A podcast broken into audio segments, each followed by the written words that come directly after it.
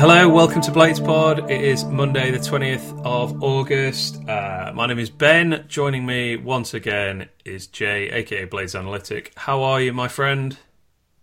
Very good, Mr. Blades Pod. How are you? Yeah, also very good. Very excited to get into this. Obviously, last time we spoke, we'd won our first game of the season at QPR.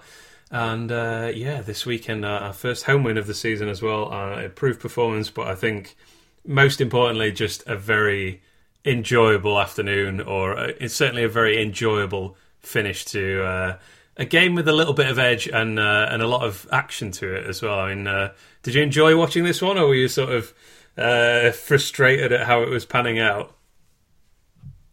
Both.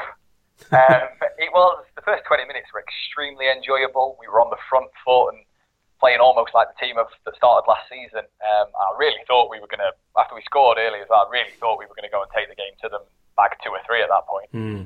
And then all of a sudden that just stopped. I didn't think Norwich did anything special to stop it. It just stopped. The momentum stopped and all of a sudden it became a bit of an attritional game, and they started to have chances and the nerves kicked in, didn't they? Yeah. It was a bit of a weird game flow, actually, because, as you say, United started really well. You know, a lot of pressure particularly from set pieces. There's the Fleck had that shot from a corner, but he shot from the edge of the area, just wide. I think Norwood had a shot deflected wide as well, with a good bit of build-up play. And then we took the lead with a goal from a corner, which is obviously something United fans have gone on about a lot over the last season or so, where we've been pretty terrible at them, but John Egan got his first goal, and then United completely on top, and then Norwich sort of equalised out of nothing, and that kind of changed the flow of the game a little bit. But we sort of, I think in the second half, it seemed like Wilder was trying lots of different things, which we can get into in a bit more detail, to try and get that initiative back, and I guess in the end it just about worked, even if it sort of. The goal itself came a little bit out of the blue, I think. Sharp's winner right at the death. This is a pretty even game, I guess. Just quite an exciting one as well. I mean, it's sort of how we'd kind of predicted it in advance. You know, we both of us have been talking about how Norwich score a lot, but also concede a lot based on their previous couple of games so far. United, obviously, some defensive issues, I guess, in these first three games, but starting to look like we're getting it together a little bit with chance creation. And, Oliver Norwood comes in for his home debut, and pretty impressive, I'd say. That was an extremely good debut from him. And I know you're working on a piece to kind of explain a bit more about that. But, quick thoughts on Mr. Norwood's debut? Outstanding. Against Hull in midweek, he was brilliant, and on Saturday continued that. It's really interesting. I wouldn't normally do any kind of written piece on someone after one game, because quite frankly, it's just why? Even if it's good or bad, it doesn't mean anything. But it's how much of our play changed because we now funnel through Norwood. I did put some tweets out, but it's worth discussing them here because you've got some excellent thoughts on this as well, which is, in the last 3 games, Enda Stevens has had the most touches for United, shortly followed by John Fleck. And if you look at the average position of those touches, they've always been tight to the left touchline. And quite frankly, that's been a problem in the first 3 games. That's stopped our creativity, if you will, because the opposition know full well where the ball's coming from. However, on Saturday, Norwood had the most touches on the pitch, and he had 20 more than Stevens. He had the most passes with the best pass accuracy as well. Me and you don't tend to talk about pass accuracy because I wouldn't say we're beyond that, but we like to think there's a better indicators of performance. But when you add that in with the other factors, it just shows how important Norwood has become in one game for us. Everything went through him, and because it went centrally, he was able to dictate whether we wanted to go left, right, or through the middle. For the first time in a long time, the majority of our chance creation and expected goals numbers actually came through the middle rather than down the left or right. Really interesting that if you look at the breakdown, I think it's like 1.2 xG from the middle, and the others were kind of really low, which is really very strange for us, very peculiar. We're a crossing team predominantly. We get balls into the box from out wide. So to see that down the middle, I mean, obviously Basham's chip to McGoldrick to Sharp for the winner contributed to that, but Norwood's passing was kind of from a central position to out wide, wasn't it? I'm sure you've looked at his pass map. Yeah. And because because of that, I feel as though we have a different dimension to our game now. We're able to go centrally, to go out wide with quick, direct passing where the opposition isn't set in shape. And I think that really helped Enda Stevens, because I thought he played much better on Saturday. Yeah, I definitely agree on that, actually. We'll come on to that with play ratings in a little while. But yeah, I thought it was his... Stevens' best performance of the season, albeit, you know, it was a fairly low bar these first three games, but certainly an improvement.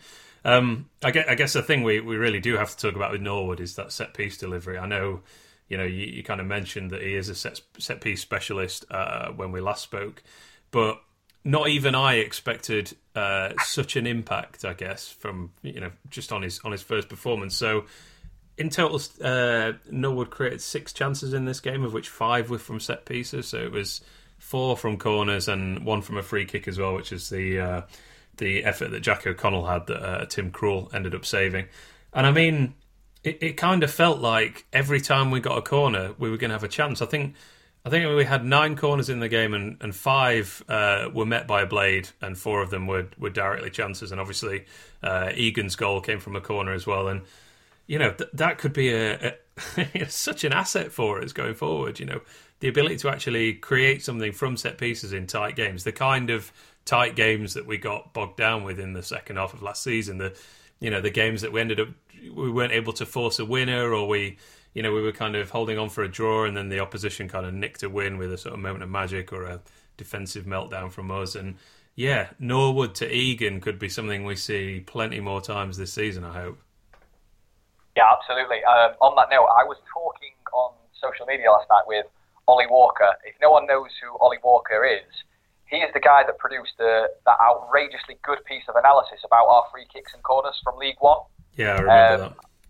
Yeah, if you see it do the rounds, it's about the kind of Alan Neil free kick that Wilder and Neil produced at Northampton, that England copied at the World Cup, and now Everton copied it on Saturday.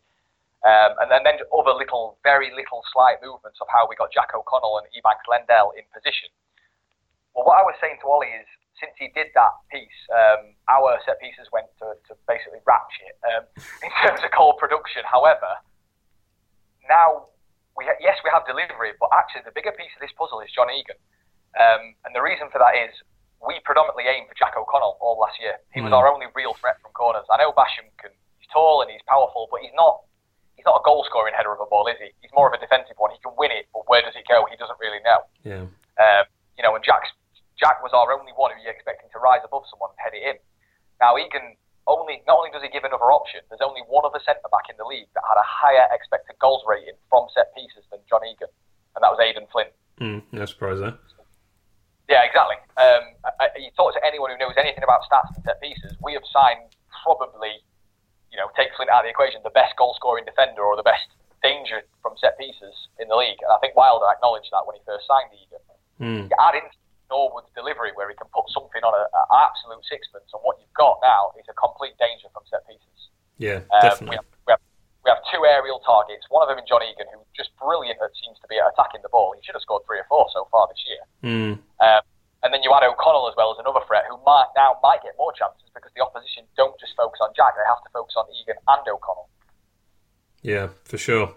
And as I guess as good as Norwood's delivery was, we should probably talk a little bit about the winning goal as well, and that fantastic flighted ball from Chris Basham, of all people, who I think played in sort of 2 or 3 different positions in this game, but in the 93rd minute was kind of in a central midfield position, floated an inch-perfect pass to McGoldrick at the back stick. And also, what about that touch from McGoldrick, by the way? You know, just to cushion the ball, you know, in a position where Sharp pretty much couldn't miss, I guess, although...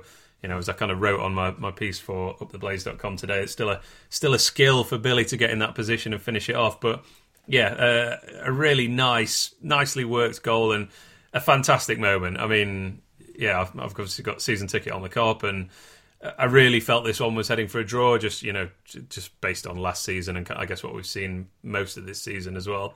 And yeah, so for Sharp to pop up and head it in, it was just a fantastic moment. And then obviously you got Dean Henderson running the full length of the pitch to get involved in celebrations, and yeah, just a very sweet moment given what what kind of happened last season when Norwich came to the lane. You know, to win the game right at the death was very enjoyable, and nice to see a home win as well for the first time in a little bit. Yeah, beautifully summed up, definitely. You're quite right, actually. I think the second half, we did create some chances, but I never disagree with Wilder normally. That's not because I don't want to, it's just normally I think he's right. But I had to disagree slightly with some of the post-match comments about how we're creating lots of good chances. I didn't think we did in the Norwich game. Some good chances, but from open play, we didn't create a lot. Yeah. And I didn't think we looked that threatening in the final 10 minutes. In fact, Norwich actually were looking a little bit more threatening. I guess it's probably worth just spending a little bit of time talking about a couple of players that we picked out as danger men before this game, mainly to give ourselves a pat on the back, I guess, because we were pretty accurate in this. We highlighted Onel Hernandez, who's the sort of winger, wide forward, who's been creating chance after chance for Norwich in the first two games, and obviously Jordan Rhodes, who got the goal and celebrated in an infuriating way in front of the cop. But actually, just quickly, how do you feel about that? I mean, I was sat on the cop, but I was like, oh, fair play. Rhodes gets loads of abuse from United. He finally scored against us, or he scored against us for the first time in a little while. Let him have his moment. And to be honest, it doesn't really. I sometimes think that with things like that, it actually gets the crowd more into it and can actually benefit us a little bit. It gets everyone sort of fired up a little bit. But yeah, what do you think about that sort of celebrating in front of the United fans? Oh, if I'm there, I'm screaming blue murder at him, and I want him chained up by the nearest lamppost. But after the game, I wouldn't have been writing about that as a big deal. It's all part of the game, isn't it? It's all part of the theatre of it all. Yeah. Pantomime villains. You expect that as a next Wednesday lad, don't you? We gave him enough stick all game, and we have done since he joined Sheffield Wednesday. So. Let him enjoy his 1 minute. He certainly scurried off the pitch after the game. I did enjoy that as well. Well, fair play to him as well. I think he fronted up in an interview with the Star and said, "Oh, maybe you shouldn't have reacted like that." I think I speak on a lot of players' behalf, and I say we got no problem with you speaking like that, Jordan, as long as we win the game. So yeah, no, exactly. But yeah, I mean. This was, we kind of talked before the game about how I think he had Rhodes as one of the highest expected goals in the Championship so far. Obviously, a very, very small sample, but just showing the sort of great positions that he gets into. He obviously he had one goal already before this game, and he missed a penalty as well, actually. So he certainly could have a few more goals to his name. But this was sort of, I always think with Rhodes, if he played for United last season, for example, I think he would have scored a ton because. I don't think his finishing ability is in any doubt whatsoever. It's just, in Wednesday's team, they were not able to create chances for him for whatever reason. And I presume he probably also had a bit of a confidence loss as well as kind of a result of that. So, yeah, no real surprise. It wasn't exactly a bold claim of me to say, oh, Rhodes is probably going to score this weekend. But, yeah, I would, quite happily have him at the lane, to be honest. Obviously, that's not going to happen. But, yeah, He's a very good finisher at this level, I think. He is the exact type of player we're currently after. I don't think that's too short to say that. He isn't strong or great in the air, he isn't fast, but what he is he's dynamic in the box, he has quick, sharp movements around the side of centre-halves and he nips in front of centre-halves like he did for his goal on Saturday. Then he finishes crosses and balls into the box. It's exactly what we need. I think Wilder alluded to it very well after the game. He said everyone's going on about pace. And even I'm guilty of that at times. And that's not our style. 75, 80% of our games, we pin the opposition back and we need someone who can make quick little movements. Doesn't need to be a quick player, but a quick movement, which is quick in the brain, quick with the feet. And that's Jordan Rhodes. I completely agree. Wednesday never, ever played to his strengths. Not once did they even try to do so. If you lump it up to him or you try and play possession football and involve him, he's going to look poor because he can't do anything else but score. He's very similar to Billy Sharp in that regard. They don't bring much else to the game other than finishing things in the back of the net. And quite frankly, that is his own unique skill set and they should be celebrated for that. Well, absolutely. I mean, yeah, Sharp I thought had a decent game even outside of the goal, but I mean, that was just classic Sharp, wasn't it? He had one shot in the whole 90 minutes or 93 minutes as it was. And, it came from 3 yards and, of course, it goes in the back of the net and that's he scored 2 goals now from a combined distance of probably 4.5 yards or something like that. But, it's a skill getting in that position and finishing them off. And, you keep playing him, you keep scoring goals and it's great to see. It's basically, turned a crap start to the season into a much more positive, enjoyable looking one. So good on him. Yeah, no, definitely. I mean, just a quick one on Billy there. So Billy's obviously played the game at QPR and he played the game against Norwich. He's now in the top five. I know it's a very small sample size, but it's something we're going to discuss throughout the season, expected goals, so it's probably better to approach it early. He's now in the top five of all players in the league with their total expected goals, and that's from about 20% less efforts than the others are above him, which is Brett Sambalonga, Neil Maupay, Lee Gregory, people like that. Billy's got a combined XG of 1.4 from about four efforts. It's outstanding. Or he's literally the modern day version of Gary Lineker. You know, you've summed it up really well. Those combined goals are from about 4.5 yards. He isn't going to add much else. A lot of effort, a lot of industry, but he's not going to add much. You know, build up play. He's not going to be a man who shoots a lot. He's not going to take people on. But when the ball lands in the box, he is Johnny on the spot. And quite frankly, that's what we need at the minute, isn't it? So, yeah, definitely. Got to celebrate Billy at the minute. Yeah, for sure. And I mean, I wrote this in my piece that's gone on the site, but you know, there was this kind of, it was sort of tongue in cheek, but there was this kind of criticism of Sharp about 18 months ago that he only scores tap-ins and penalties, and you know, penalties. Yeah, you know, it is obviously great if you can score penalties, but you almost keep those separate from a player's actual sort of goal, I guess, goal tallies, because it's, you know, most times the player hasn't actually won the penalty, or you know, it's from a dead situation, I guess. But tap-ins are completely different, and you know, we talked about it last season that, you know, with our sort of 50k Clayton Donaldson, you know, he gets into those positions, but he's not ready to finish from close range as frequently as a high class finisher is, and that's what Sharp absolutely is. And you know, there's huge value in having someone who can score from 6 yards, basically, because not everyone will, you know, be in the position or be ready for the ball, be set for it, be able to get it on target, get it past the keeper, etc. And yeah, Sharp is very much that, as you say, is the modern day Gary Lineker. It's lovely to see. Yeah, no, it's just to finish off on that. It reminded me, I was celebrating the game at the weekend, having a couple of beers at night, having a bit of a takeaway, watching Match of the Day as you do on Saturday nights, and it reminded me, you know, Match of the Day commentators having a bit of a go at Aubameyang at Arsenal for missing lots of good chances. It's quite a simple fact with these strikers that they will miss chances because they get in the positions more often than others. Other people aren't in those positions to miss. I know Billy's scoring them at the minute, but he will miss some chances this year, but he's in the right place. You know, and if there's, I wrote an article on expected goals, and hopefully we'll release it soon. But that's what we're looking at with expected goals. Billy Sharp is one of the best people in the league at getting in a goal-scoring position. So you strip away everything else from a striker, he does what a striker should do at his core. Yeah, absolutely. And always enjoyable that he's, you know, local lad, captain, everything. Always just enhances it a little bit more when he gets that last-minute winner as well. Yeah. Let's talk about one of the weirder things I've seen in a football match at Bramall Lane for a very long time, and that is the non-offside chance, if we can call it that, for Norwich. So I'm presuming most people have seen this, but essentially what happened, Jack O'Connell slides into a tackle on halfway, the ball ricochets off a Norwich player, rebounds into our half where Leitner, I think it is, for Norwich, and two other Norwich players are suddenly in on goal. So it's 3-on-1, essentially, on Dean Henderson. Leitner particularly was, I would say, having seen sort of stills of it, at least 6 or 7 yards offside. And the lines, you know, I was watching it. Obviously, watching it live, my eyes panned instantly to the linesman. I'm like, excuse me, I'm pretty sure it's offside. And it sort of looked like he was going to flag. And then I thought, oh, he's waiting to see if Leitner interferes with play, and or if the other guy comes in and takes it instead. But that didn't actually happen. And then, of course, Henderson ends up making the save. The guy could have squared it for a tap-in. Henderson makes a massive save. Play continues. United essentially got away with one.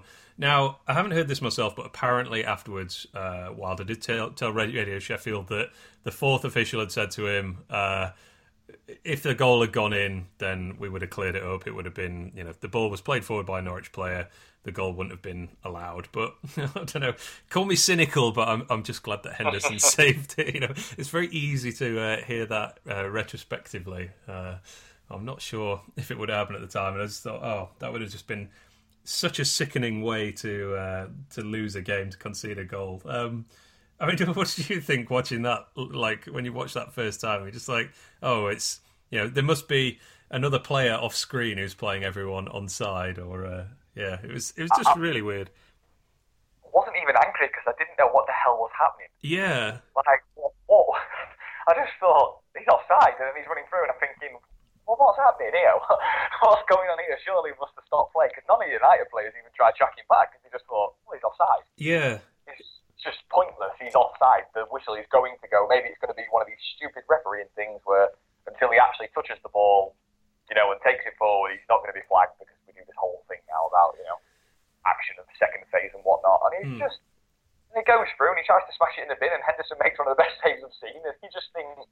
Is this still live play? What's going on? Yeah, well, this is it. I didn't actually see Henderson make the save. I like watching it in the ground, because I was looking at the linesman, at the ref, and then at the players that were running in, and then suddenly there's a big roar, and I realised Henderson saved it, because I'm sort of thinking 3-on-1, there's absolutely no way this doesn't end up in the back of our net. But yeah, it's kind of like at the World Cup when you know, the linesman was sort of told, don't flag for marginal offsides, let the play go on, and then we'll. You know, we'll use VAR to check whether it was on or not. But obviously, we don't have VAR in the Championship or indeed in English football at any level at the moment. So, very weird. I'm very glad it didn't go in, as I imagine the officials probably are as well. And yeah, it was a great save. I was going to say, one thing you've got to say is, regardless of whether it would or wouldn't have been given, what a bloody pivotal save as well in the time of the game.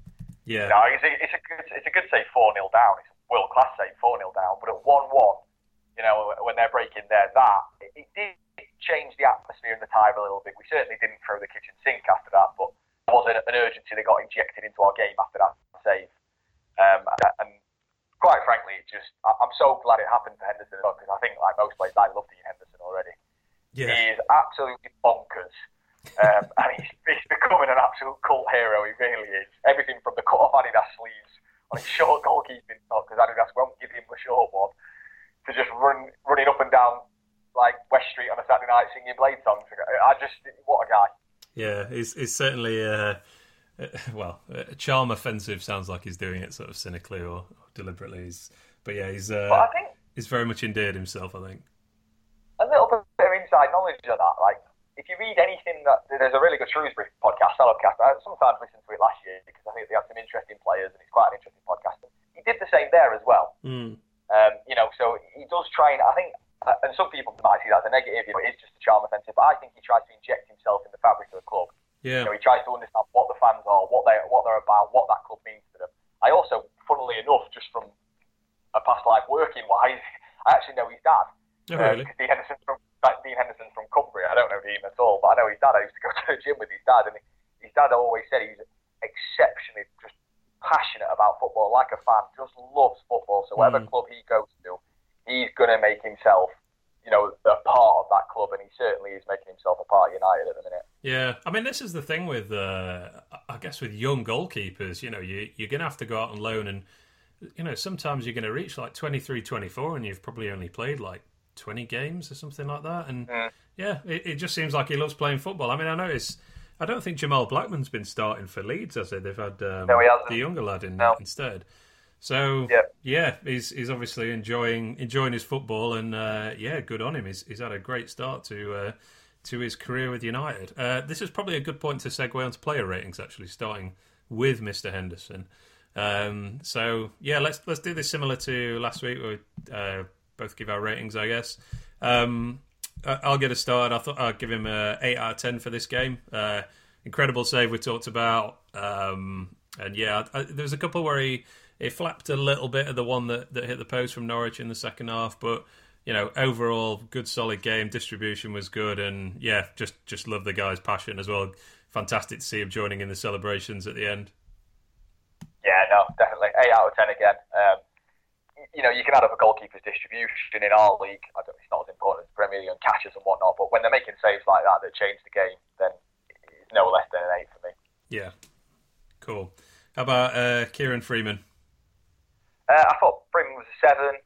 Didn't impact the game directly, you know, in an involved assist or anything like that. But when you look at his numbers and what he produced, lots of good things again attackively, and I just think we look more balanced and more dangerous with him in the team. Rather than Baldock. I know I wrote this piece in the summer, and I was torn when I was writing it, because I do like George Bulldog. I like the pace he brings, I like that tenacity he brings. But there is a really significant difference between the two when they play, in terms of how threatening we look on the right-hand side. Mm. Yeah, I give Freeman a 7 as well. He went off just after an hour, which was down to tiredness, I think Wilder explained. Yeah, thought it was a good, solid game. He did get forward well. He created two chances, including that one. There was a really nice layoff for Norwood, which his shot was kind of deflected over. I thought Freeman was actually going to shoot, and he almost played a sort of like a no-look pass, essentially, that freed up the room for Norwood to shoot. So, yeah, 7 as well for me. What about Chris Basham next? I gave Basham a 6 out of 10, as I thought this was a bit of a mixed performance. I mean, he got the great ball for the goal. He kind of played in a couple of different positions as well, but his passing was pretty weak in this game. I think I don't have it in front of me, but it was one of the lowest pass completions in of our team. I think he was also beaten very easily for the equalising goal as well. So he was kind of, it was a little bit out of position in terms of he'd had to move over to cover because. I think O'Connell had gone up for sort of an initial header, so he ended up in sort of the left centre-back position, but got turned so easily by Hernandez, and then Rhodes just had a tap-in. So a bit of a mixed game for Bash, I thought, so I'll give a 6 out of 10. Yeah, I have a 6 out of 10 as well. I think defensive work wasn't the best, and that's something that is being labelled at Bash at the minute with this whole, who's in the back three argument. Wilder obviously rakes him, keeps picking him, doesn't he? He keeps, that'll look like a starting back three, but yeah, I thought he got beat too easily on the goal, although Hernandez is a really good player and will do that to a lot of defenders in the league. But, did well at the end with the long ball over to McGoldrick, which was a really nice pass. And he kept himself going, didn't he? He did what Bash does. He plugged away, he competed. He recovered a lot of balls as well when he played more centrally. So he did what Bash does. And a 6 might be harsh overall, but I think it's fair on reflection. Yeah, I think so. I mean, he's always involved. That's the thing, isn't it? I mean, if you... Yeah. I was looking... Obviously, I watched the game, but looking down the stats, and he's got a couple of attempted take-ons, which it was 0 from 2 completed. Yeah. But he was trying to make things happen. Yeah, he gets the ball on halfway and he tries to go past someone to move the play forward. So yeah, you can never fault his involvement. Next up, John Egan. What would you give him? 7. Okay, 7 for Egan. Some people may argue higher. I try not to be persuaded by goals from defenders. It's great that he scored. It's great that he had that option, as we've already discussed. But just his defensive performance, I thought he was good, and he's getting better. It's really interesting what Wilder said after the game about how Egan's not used to playing in a three, so he's having to learn that again. All right. I thought that was really, it was a good interview after the game from Wilder. It was, a lot of things came out actually. It normally does with Wilder because he's so honest, but some little tidbits like that was actually quite. They explain things that have been going on, if you see what I mean. And that's really, when you think of it logically, if you know this league, yeah, Egan has played predominantly in a back four at Brentford. They sometimes did a three, but predominantly he's played next to a centre-half, and normally a centre-half who's more of a ball player. So when he's been asked to play the central one of the three and organise and ball play at the same time, a lot of different pressure's been heaped on him. Yeah. So it is interesting, and he is getting better, and that back three itself is getting better. I still think we conceded too many chances, and...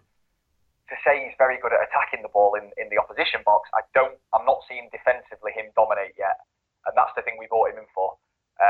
Norwich had that chance from the corner; they should have scored with it at the post, and there was other opportunities that are coming in the box, and there was at QPR, and clearly there was at Middlesbrough. And I just think he needs to be that more dominant person that we signed for me to start rating him as 8 and 9. Yeah, that's fair enough. So I actually have given him an 8 out of 10, but I do agree with what you're saying. I thought it was definitely his best performance so far for us. I didn't see the whole game, but the standard of opposition there was slightly different, I guess, because it was sort of a second team for Hull. Certainly, getting the goal is obviously great, but yeah, I thought his defending was largely flawless, apart from the one that you mentioned, which is quite interesting. So. He won, I think it was 7 out of 9 aerial duels, which is something that we've essentially signed him for, to be that kind of dominant figure in the air. Most of them were very high up the pitch, and that's good, right? Because that helps us pen teams back. Essentially, we're not giving him an outlet of just playing a long ball, But yeah, the ones that he didn't win were in and around our box. There was only two of them, but you know, one, as you said, led to that header that comes off the post. So yeah, that's the kind of one area that we haven't really seen yet. He is clearly very good in the air, but you know, there's something about these chances that are coming into the box, I guess, rather than balls onto halfway that hasn't quite worked out yet. But I still give him an 8. I think it was his best performance so far. Jack O'Connell, I think... Oh, yeah, it's my turn, isn't it? So I give Jack a 7. Yep. I thought it was another good, solid game. He lost Rhodes for the equalising goal, but it's hard to apportion too much blame for that. Generally, just very strong aerially and on the ground as well. I felt like he... I haven't actually dug into this, but I felt like he probably... stayed back quite a bit as well, perhaps, you know, to try and counter this threat that we'd you and I had talked about and written in the preview as well from Hernandez and Pukki, I think it is, or Pukki, the other sort of wide forward. So that kind of made sense as well, even if we lost that sort of attacking threat from him. Yeah, no, they did. It was a weird one, actually. I've looked at this, and so if you look at kind of our average position map, the defensive line is actually quite high, and the midfield is quite high, so that indicates what I thought I saw in the game, which was we'd obviously started on the front foot and we'd started trying to pin Norwich in their own half, which is a standard Chris Wilder Sheffield United tactic. We're going to try and step up the pitch because we want the ball and we want to be able to play with it, so we need everyone closer together. But you're quite right, the wide centre halves, if you will, Basham in the first half and O'Connell, they didn't bob on. And I think a lot of that is related to Ollie Norwood. Again, don't want to bring everything back to Norwood, but there's less need for them to bomb on and cause an overlap because the ball is getting to the wing-back quicker. The wing-backs are getting the situations where they're already one-on-one, and therefore when John Fleck slides across, or Woodburn slides across, or Norwood himself, there is an overlap created just by people in their natural positions anyway. The centre-halves, the wide centre-halves can only overlap if we slow the ball down to allow them to get there. And I think the ball was being played much quicker out wide and much quicker in the box as well, which again is something Wilder alluded to. He said after the game, we cross the ball a lot in and we're getting the ball into the box a lot earlier. That's clearly an instruction he's telling them to do. I gave O'Connell, I thought so as well, because we actually didn't cross as much as we have in other games. Right. When you look at the sheer numbers. But again, that's just stats and stats damn lies, statistics and all that. If you break down those crosses, it might well be that we are crossing a lot earlier, but less of the total amount, if you see what I mean. So that could be better. That is certainly a more productive way to cross the ball, to cross it earlier. So hopefully that's something that does continue. I gave Jack a 7. Good defensive numbers. Again, with Jack, 70-odd% of his aerial duels he won. But interestingly, he won 5 out of 5 kind of loose ball duels. So what we as fans shout win the second ball, Jack won all 100% of them, which is really good, actually. And it shows, I think, a good part of Jack's game is that he's extremely fiercely competitive. He wins the first one, but he goes and wins the second one as well. So, good defensive display from Jack. Yeah, definitely. I think just generally, actually, just to take a quick segue from player ratings here.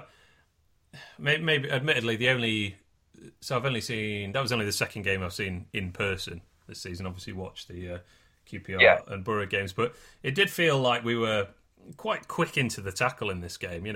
I saw on Roy's views from afterwards that another physical battling performance from United and, our Warnock-style football. But I actually did think, we were quite, aggressive, I guess. Not it's dangerous, fair. But, we defended on the front foot, if you like. If there was a loose ball, we were sliding in to try and win it. And, that was, that's what you want to see as a fan, I guess. Not straying into recklessness, but actually being competitive with 50-50s and, the whole midfield three and the defence as well, sort of not holding back when it came to trying to pick up the ball. Well, just to provide some context and evidence for that, so just some simple numbers. These don't necessarily mean you're going to win or you've done well, but sure, emphasise your point. So sliding tackles, in the game, we had 9, Norwich had 1. We look at kind of go through the other kind of metrics I like, which is passes allowed per tackle or interception. So basically pressure. How much pressure did we put on the ball? We only allowed 9 passes. So every 9 Norwich passes, we put a tackle or an interception in. Norwich had 13.8. Okay. It's a big difference. Basham's quite a big part of that. He actually plays a big part in the pressing side of it, but it falls into what you're on about. duels, we won 128 duels of total kind of duels, and ground duels we won 55. You know, it's about 20% more than what Norwich won overall. Right. You know, it does fall into what you're saying. We were a lot more competitive than they were in this game, and some of that does sometimes fall tactically. Norwich were naturally sitting back a little bit more than the away team, but it was a very aggressive front foot performance, and that's half the reason we were able to get the territories which you spoke about. It's because we pressed the ball, we won it, and we won it high. Yeah, great to see. All right, next one on our player ratings is Enda Stevens. What was your rating for Enda? I gave Enda a 6, although I was a little bit harsh, I thought, with a 6. All right, go on. The only reason I gave him a 6 is because I can't... Generally, his numbers, actually, looking at the game, weren't that bad. He was really quite good. And he definitely put in some balls that, again, he did it off against Hull in midweek. But it was very obvious. He put some crosses in that doesn't really get much credit in terms of kind of expected assist or whatever value, because no one was there. But really, the actual quality of the ball he put in was really good. He did that once or twice, but I just thought overall he didn't do too much to deserve a 7. I see a 7 as someone who's, you know, really impacted the game. But that, again, it could have been harsh. You may well have given him a better than that. Yeah, I did give him a 7. Although it was his most complete game of the season. I mean, yeah, maybe not the highest of bar to clear. But, yeah, I thought he was good defensively in this game, which is, you know, not something that we've said too often in the past. And solid enough offensively, I think. You know, he had, I think he had 9 recoveries, which I believe was either second highest or joint highest in the team. He completed most of his passes inside the penalty area. Just generally a good attacking threat. So yeah, one of his better games for several months, I suppose, going back into last season. All right, next is Oliver Norwood. I imagine we're going to go pretty high on him. I'd have to give him a 9 out of 10 for this debut. I think that was just fantastic. Like I said earlier, created 6 chances. You know, we've been through the stats. You know, passing was excellent. It was, you know, progressive. It was accurate. It crunched into a lot of tackles, and I think he won most of them as well. And set piece delivery, fantastic. Great debut. 9 out of 10 for me. 100%. 9 out of 10. It could well have been 10 out of 10, couldn't it? 100 out of 10. You know, 100 out of 10. Yeah, talking about percentages, you know. That's confusing me now. But it could well have been 10 out of 10. Probably a goal would have capped it, wouldn't it, really? Yeah, I'll go with that, yeah. But, you know, for the function he was brought into the team for, he did it, and he's done it better than I've seen anyone do it since Paul Coots at the start of last season. So, outstanding performance. I don't think we can say any more on that, honestly. Yeah. It would be interesting to go back and look at how we thought about Lee Evans' debut, which I believe was Norwich away, as it actually coincidentally happens. Well, I seem to remember very high on Lee Evans, and you know, even when we sold Evans, I mean, you know, I'm kind of saying he's a decent enough player. I thought. Say again, sorry. Yeah, I'm still high on Lee Evans. I'm not. I don't knock Lee Evans as some United fans have done. I think we have an upgrade of Lee Evans. Evans does well, Norwood does better.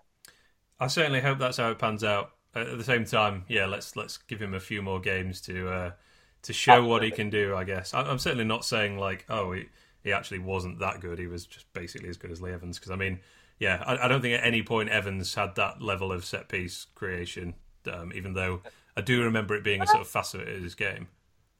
That's the funny thing with Evans. So when he came to us with 7 assists and an expected rating assist-wise 9.8. A lot of that was corners. So that was from Wigan. Yeah, and he comes to us and that drops down to basically nothing. Yeah. Even though he took one. And then he went to Wigan, and on his debut at the weekend, he created 3 chances, 2 from set pieces. Maybe he just really, really likes Wigan. Do you know what, though? It's a funny thing. Some players fit systems, don't they? Yeah. You know, and some players just fit. And Lee Evans clearly fits Wigan. They like him. He likes them. And he was very good for us. He filled the Coots void as best as he possibly could. And I just think, as Wilder summed it up really well, it's a bit of wheeling and dealing. We found a better player in that position who was available for a cut price. Why not get him? Yeah, agreed. No, I'm certainly excited by what we've seen from Norwood so far. So, yeah, cool. All right, next one's Ben Woodburn. So I'm interested to know where you go here. Obviously, only played 45 minutes. We subbed off at half time, but I think if somebody's played half an hour or so, then we can give them a rating. So, how would you rate his performance? Six out of ten. Okay. I want to give him more because I want to like Ben Woodburn, and I really want Woodburn to do well. I don't think there's, at the minute, there's signs, but there's not enough output, and certainly from a starting perspective. So, you know, filling in that Duffy role from the beginning of the game, it just seems passing by a little bit, as it will do an 18-year-old at times. Yeah, there's some good key passes. He can create things. But it's not consistent. He's losing the ball a lot. At the minute, he's the person who loses the ball most in the team.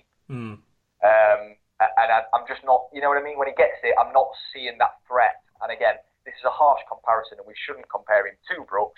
But last year, when Brooks got the ball, we thought something was going to happen. And I'm not sure Woodburn provides me with that confidence at the minute. Yeah, I mean, I think Brooks was also our most dispossessed player as well, wasn't he? So, I mean... Yeah, there is sort of some comparisons there. I mean, I gave him a 5 out of 10, which may seem harsh, but yeah, basically everything you've just said is kind of what I was thinking. It was sort of quite tidy, I guess. You know, he barely gave the ball away, but he just couldn't get involved in that first half. I mean, I don't think he didn't complete any take-ons. I think he had more fouls, and in fact, I know he had more fouls than any other player on the pitch, and he only played the first half. And yeah, it made sense for me to swap him at half-time, I think. Obviously, Ryan Leonard came on, who we can talk about in a moment as well.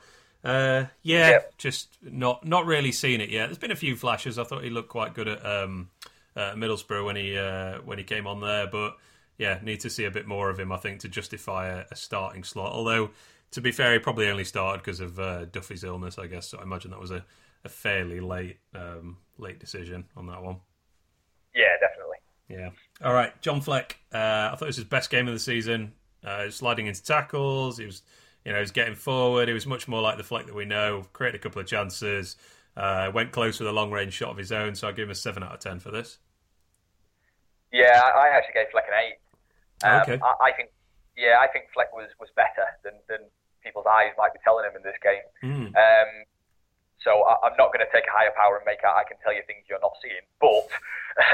If we look at what his play contributed to, Fleck was our best player in terms of kind of an expected goals chain. So if we look back at dribbles and passes that led to high-quality chances, John Fleck was the player who had the highest value involvement in all of that. Right. And a lot of that was to do with the fact that in this game, he went back to the old-school John Fleck, which was he beat his first man, he'd then drive into space, and then he can play a pass from there. And that takes us 10 metres up the pitch. But it also takes the final third and key entry areas where we can do our damage, if you will. And we didn't actually do that final part very well, as we've already discussed. But Fleck did his job in transitioning us to that place. So I actually thought Fleck was really good at that, and he's not far away now. It looks like from being the beast that was at the back end of last year, which was he could run a game on his own. Yeah, very encouraging. All right, what about Billy Sharp? Billy, I'm going to give an 8-2. Again, I think. In our system, specifically our system, Billy's job is to score goals. We'll get on Leon next, and Leon has another job in the system, which I don't think people realise, although we've discussed it many times. But Billy's job is to just get in there and score goals. And one shot, one goal, that's Billy Sharp. That's all you can say. And I don't see how we can rate a striker who scores less than 8. Okay. Well, I rated him less than 8 last week, and I'm going to do the same this week. So... 7 out of 10. He scores goals. It's as simple as that. But I thought, his performance is pretty much identical to QPR away. Not too much involvement other than that. But the sort of limited involvement he did was good, I guess. I don't think he did anything wrong. It was actually. I did notice he was pretty good in the air in this game. Actually, I think he won most of his sort of aerial battles with balls flicked forward. So 7.5 maybe. He won 67% of his aerial duels. Yeah. Looking down the list, that's the fourth highest in the team, which is outstanding. He's not the biggest of lad, is he? Well, I'm going to be honest. I obviously watching the game, it's not something that my take was, and that's where numbers can be fascinating because you look at that and you think that can't be right, can it? But it is clearly good pick up there. Yeah, thank you. All right, Leon Clark. So I think I'm going to be a bit harsh here, actually, looking at what some other people have said. But I give this a 5 out of 10. So You know, okay. a great save denied him a goal once again. But I thought his overall contribution was down on last week when I believe I gave him 6 out of 10. You know, he only had one ball recovery. I think it was 3 out of 7 aerials. There was very little defensive contribution, which he had last week, and his passing was, I think it was just above 50% as well, even from short passes, which is, you know, pretty lame. So yeah, I think he, you know, as usual, worked pretty hard. He had a couple of nice moments. There was a nice flick to create a sort of opening for us down the left wing and stuff. But yeah, a sort of quite a below par performance from Clark, in my opinion. I would go with that. Yeah, I would definitely go with that. That's probably about right. I gave him the 6, but it was a borderline between the 5 and the 6. Yeah, distribution-wise, wasn't the greatest. As you say, the flick was good, but other than that, not the greatest. And Leon normally is. And he normally has got higher recovery numbers. I mean, I've got slightly different numbers to you just from our data source, but it's not his normal type of numbers. You know, I don't look at the specific numbers because some people count things differently, but if you look at the percentage, it's low for Leon. However, he did have 5 touches in the opponent box, which for me is encouraging. And it falls into, again, with what Wilder's saying. His expected goals in this game was good for a 90-minute game. Yeah. 5 touches in the opponent box was a game high for United. So he is in the box and he is getting into positions. And I think, as we discussed last year, Leon's a confidence and a streaky player. If he gets 1, he could go on a run of getting 4 or 5, 6. So Let's just hope that 1 comes sooner rather than later. Yeah, I mean it's weird, isn't it? It's not like he's really doing anything wrong. I mean, he could really have had 2 goals the last 2 games, just been denied by brilliant saves, and then we are going, oh, he's on a roll. You know, here we go. This is the Leon we saw last season. Well, so, yeah, I think it will come at some point for sure. More than that as well. I mean, I've wrote.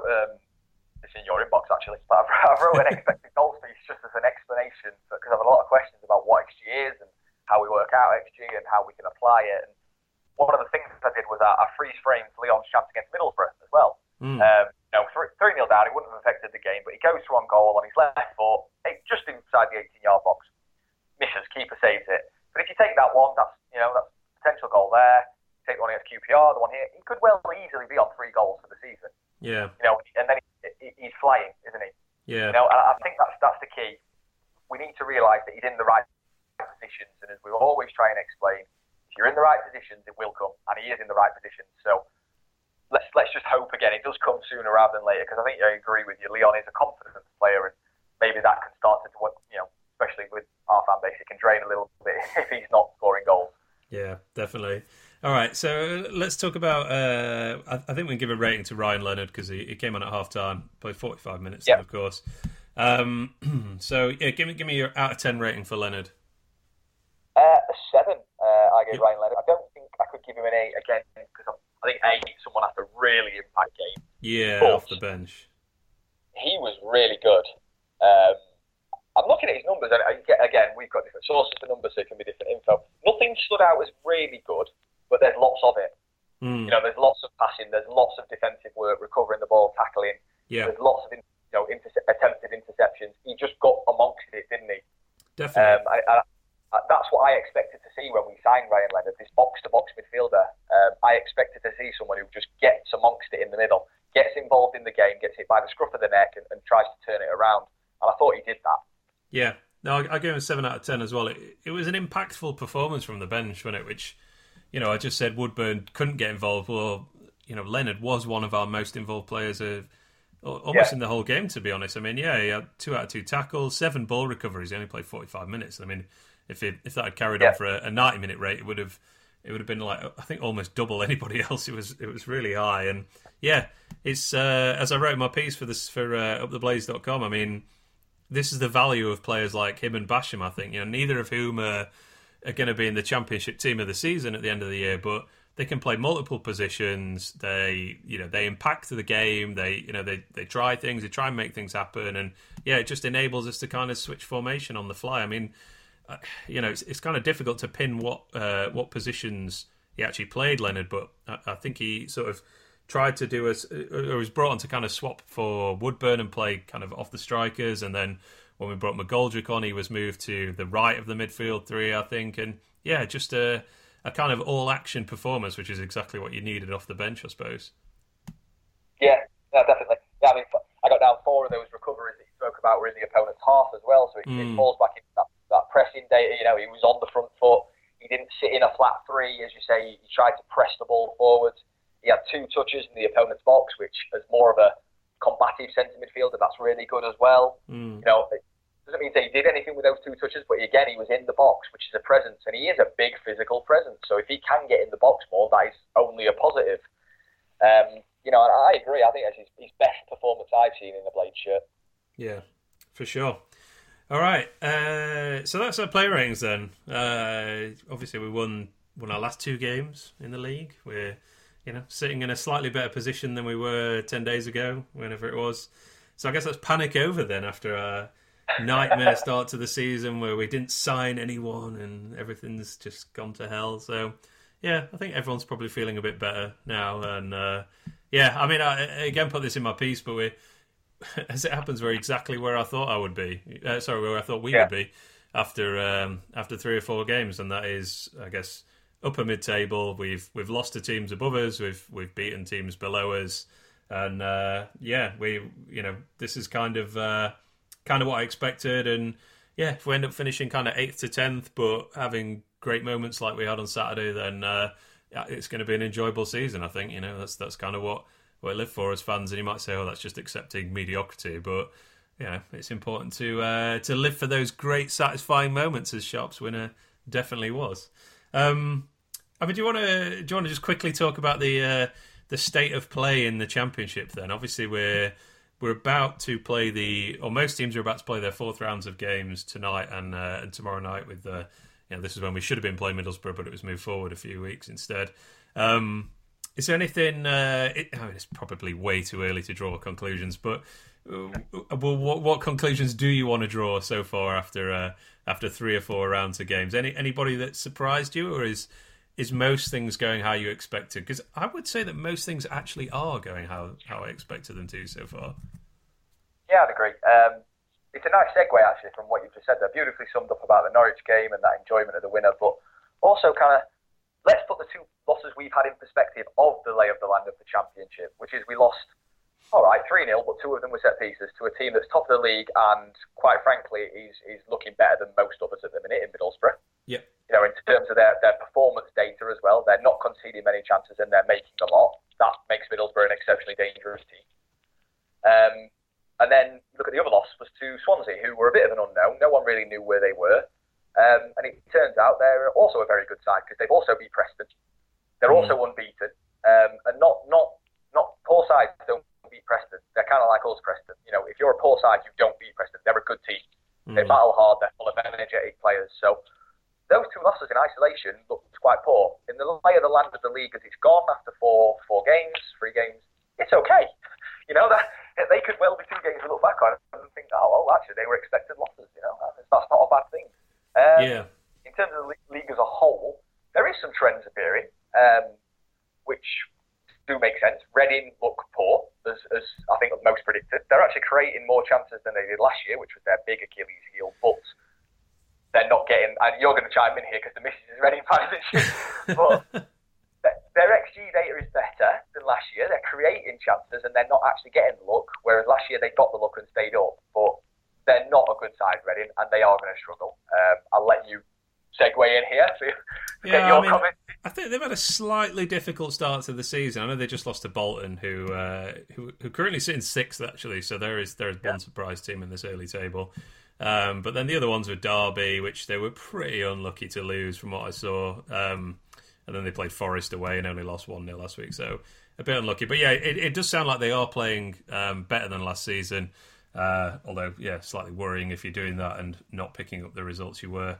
I guess, I mean, Bolton is definitely one that's a surprising start, but I guess the other one for me is Stoke, and yeah, so yeah. They have not won a game yet. They've played 3. They've got, I think it was only 3-1 against Leeds, and obviously Leeds have a perfect start and are looking very impressive under Bielsa, but.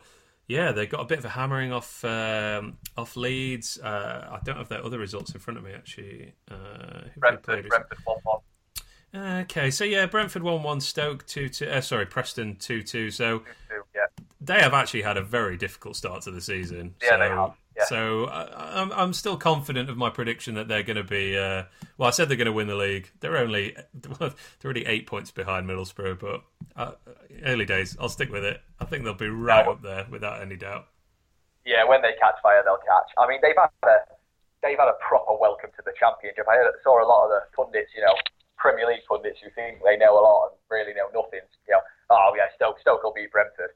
It's like no one had ever seen Brentford play before. Brentford are quite easily one of the top 3 or 4 teams in this league in terms of their style of play and how effective it is.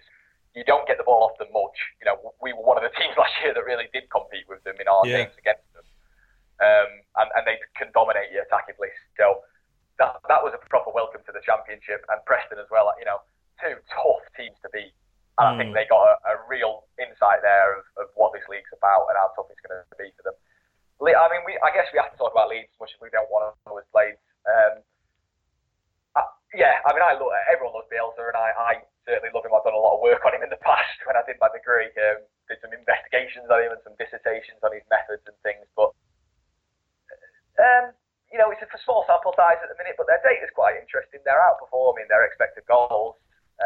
They were quite heavily before the Rotherham game. I haven't got the latest set of data, but they were finishing basically better than they should, and I think that's quite obvious when you look at the chances Roof finished, especially in the Derby game. They weren't from easy positions to score from, were they? Yeah. You know, they were just excellent finishers, and I think a lot of that is going to be the momentum and confidence from their start, and that will carry them so far. I do still wonder. Their acid test in November, December, when you know it's Saturday, Tuesday, freezing cold, pitches are sloggy a little bit, and you know players are getting tired and injured, and can they still keep up this ridiculous energy and system that they've got going? So I think everyone just needs to hang on to Leeds' coattails for now, and not let them get too far ahead. Yeah. And the other interesting one is Derby, isn't it? Really.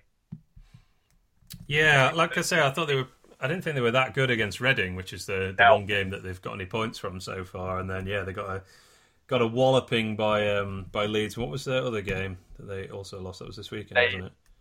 Yes, they lost to Millwall. Millwall, yeah. Which, again, is loads of teams, probably better teams than Derby, going to lose at Millwall this season. But, yeah. I think the most interesting thing, I think we spoke about this privately, is how the teams who did well unexpectedly, quote marks, last year, us, Millwall and Preston, we look very much there again. Yeah, that was a really good point, actually.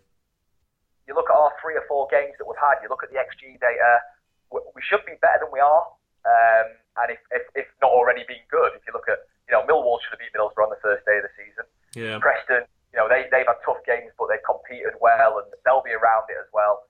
And I think, there's been some starts like Bolton, some auspicious starts, but Bolton's data isn't that good. And, I'm not scared that they're going to finish anywhere near that level. But us 3 look like we've got staying power. And I think the other interesting start, actually, Blackburn. Wigan have had a good start and good XG data as well, but Blackburn really interests me because they've got players who, I think, for a while have been threatening to make this step up to the championship, and it's been interesting to see if they can. I'm looking at Bradley back here, really. And they look like they're going to be a bit of a side this year, Blackburn. They wouldn't surprise me if they finished in the top half. I saw something, I don't have this in front of me, but I saw somebody who tweeted out I think they have the highest in the league in terms of XG from open play, or rather the ratio of their chances that are created from open play is better than any other team in the league, which... you could flip that around and say, well, probably their set-piece chance creation is one of the worst in the league, but still, that's quite an encouraging side for a team coming up from League One. An encouraging sign, rather. A team coming up from League One is able to carve out, a good amount of chances from open play. So, yeah, I mean, I think I predicted they would come sort of pretty much mid-table anyway. So, but yeah, that's pretty encouraging for them, definitely. Shall we do it? Should we spend 2 minutes on Wednesday? I don't want to tempt fate, but it's not an unsurprising start for me. I just don't think they're very good. I mean, they're not going to finish 21st, but they weren't able to bring any players in, which it transpired was a transfer embargo. I mean, when we did our predictions, they'd bizarrely not made that public, but it was pretty apparent to anybody who cast a glance at it.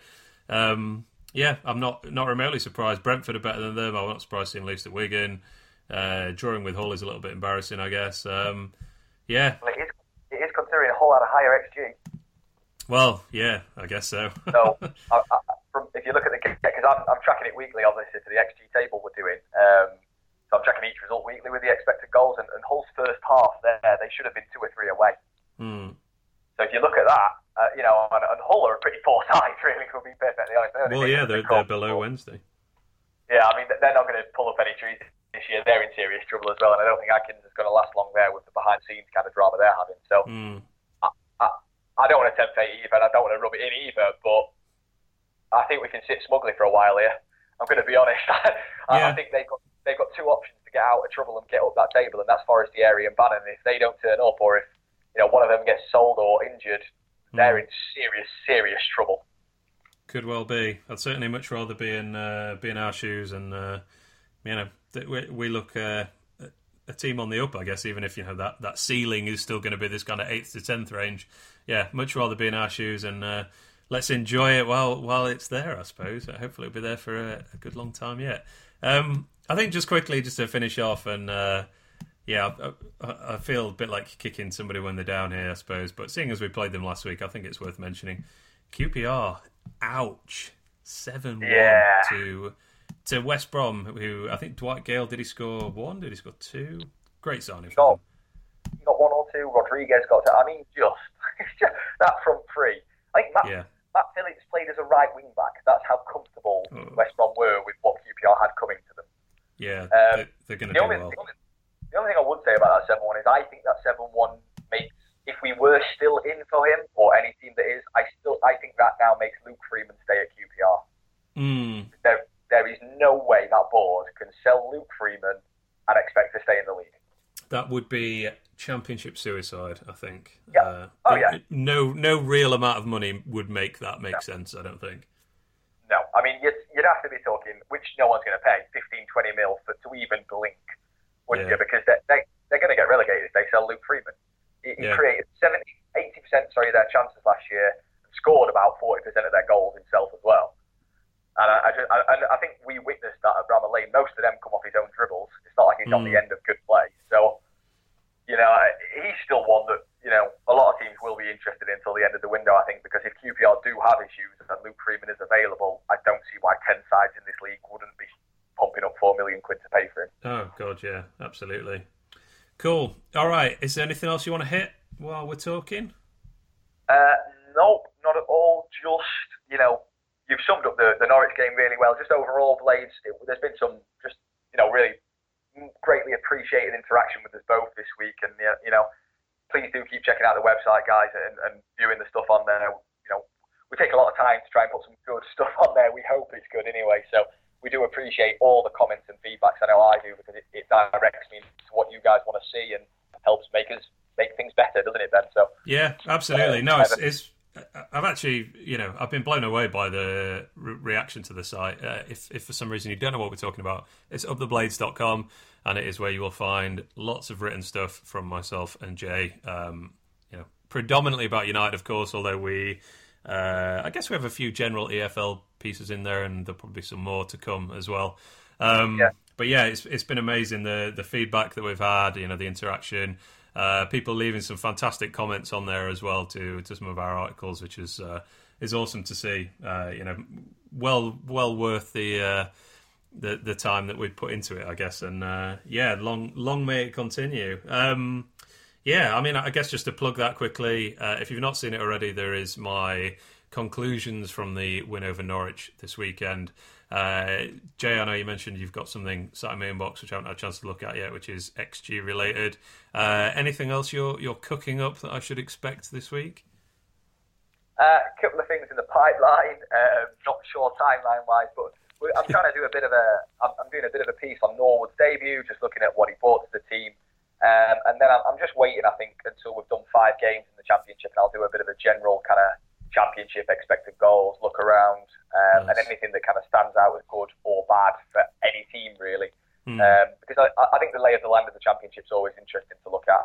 It's a really hard league to predict, but there is some trends that are appearing already and that we've just discussed, and that if they continue to appear, if you know, it'll be interesting to look at those, especially from a Blades perspective, because we've got all these teams to play still. So. Indeed. And I guess one thing we will be doing is also rating Sheffield United's transfer window when it eventually closes in 10 days' time. So, yeah, you and I will give our out of 10 ratings for each move. And that's going to be a nice chunky piece, actually, because we'll do all the outgoing players as well. And, yeah, I'm looking forward to that one.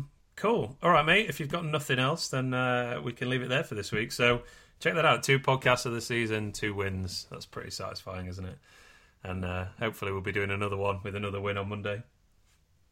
Yeah, it's only Bolton. We'll be fine. I love that confidence. All right, buddy. Thanks very much for giving up your time. And, yeah, I'll speak to you soon. Cheers, guys. Bye. Cheers. Bye-bye.